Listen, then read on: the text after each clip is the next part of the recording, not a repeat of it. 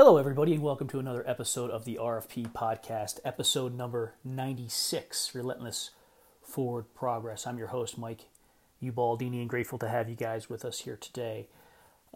In the past, I think, 7-10 days roughly, and I'm not sure if it was prompted, the thought or the topic of today was prompted from a book first or a podcast first, but I remember listening, and I think it was something on the Trailrunner Nation, or it could have been Rich Roll, but the topic was around David Goggins. And if for those of you who don't know who David Goggins is, Google him. And I do believe he has a book that was just released, Can't Hurt Me, which an incredible human being, and just his story is really, it's a really a good a good story to probably listen to or read. It's just somebody that I've used some of his characteristics as a mentor. So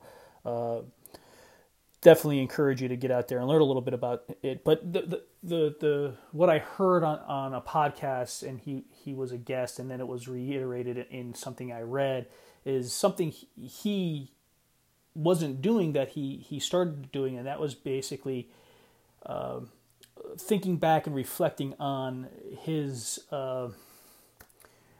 missions that he was or his accomplishments, and I don't like using that word, but some of the things that he's done around ultra marathons and physical accomplishments, and he never really let it sink in or reflect on it. He was just on to the next one. For example, he was talking about how he won a race, an ultra marathon, and he just left without getting his medal because he was on to the next task at hand, and he wasn't really embracing what he just went through and the process and what he accomplished. He wasn't celebrating it. I think that's something. I've do the same thing. I think I need to be better at that. I know we as a family need to be better at that, and I see it out externally too, outside of our family, that people need to celebrate the wins, if you will. And it was interesting to see David Goggins talk about that, because he really didn't. He wasn't necessarily always sharing his and being vulnerable. So it was good to see that. And that topic came up again in a podcast, or again, like I said, a book. And it got me thinking about fulfillment and joy, and some of the things that I've gone through. And I talked about this last year after my first 100, and it started sitting into me again recently. And I actually had a conversation with a great guy on Friday over lunch, and we were talking about the same thing on different topics. But for me, with this story, you know, when I got done with my first 100-miler and I crossed that finish line, it wasn't like, oh, God, oh, that was awesome. It was so great that I finished and I made it. I never really sit and reflected on it thoroughly. And the same thing happened just, you know, a month and a half ago when I finished my second 100-miler. I didn't really celebrate it. I did, but I didn't. I didn't really let it sink in and let myself absorb it and let myself realize what I just did, you know. And it wasn't, for me, it wasn't me going on to the next one. What really hit me was, yeah, it's great to the fact that I did what I set out to do, but when I look back and I reflect on these things, these races, for example, it's not the crossing the finish line. And again, I talked about this before in past podcasts, and I think in a blog, it was about, I remember the race. I remember those points where the shit hit the fan, where I was very, very outside of my comfort zone, where I was in the dark place, and I was in the pain cave, as they say. And this is with both races, but you could translate that over to life too. And you know, whether it's from a business perspective and closing deals, or whether it's, you know, you started that business and you made your first $1 million,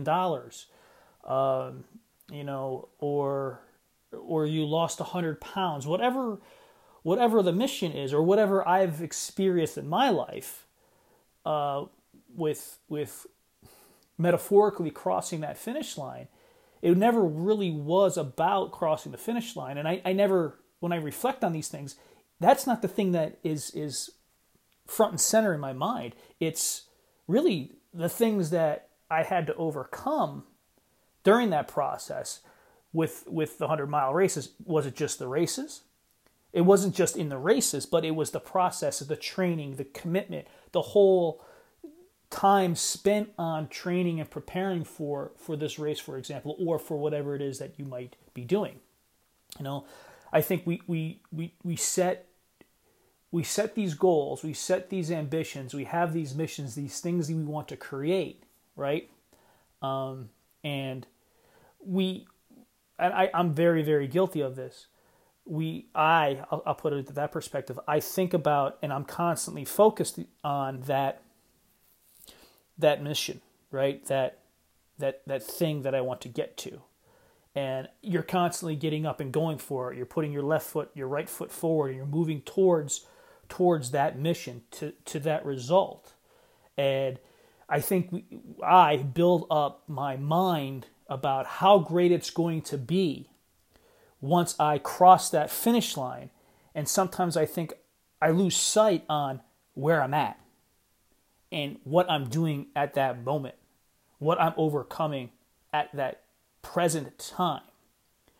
I start thinking about and having these expectations and not appreciating what's right here, what I'm doing right here.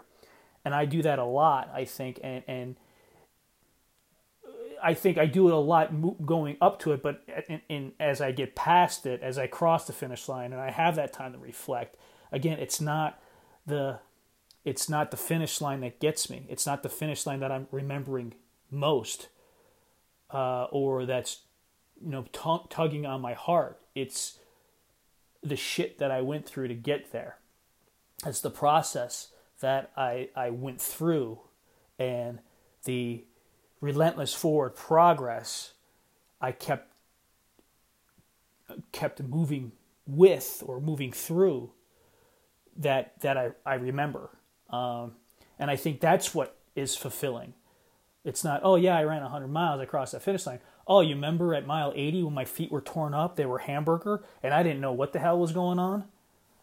You remember when it got down to 25 degrees and it was freezing cold out? We didn't have anything to keep us warm, but we still made it. We still got through it. We still made it to that finish line. It's not the finish line that we think about. It's not the finish line that we should be shooting for.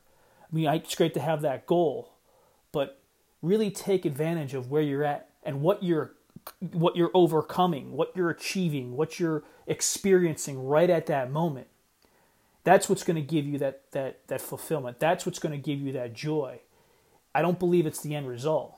It's about who you're becoming along the way and how we become better, how we become different, how we grow. It's not necessarily crossing that finish line.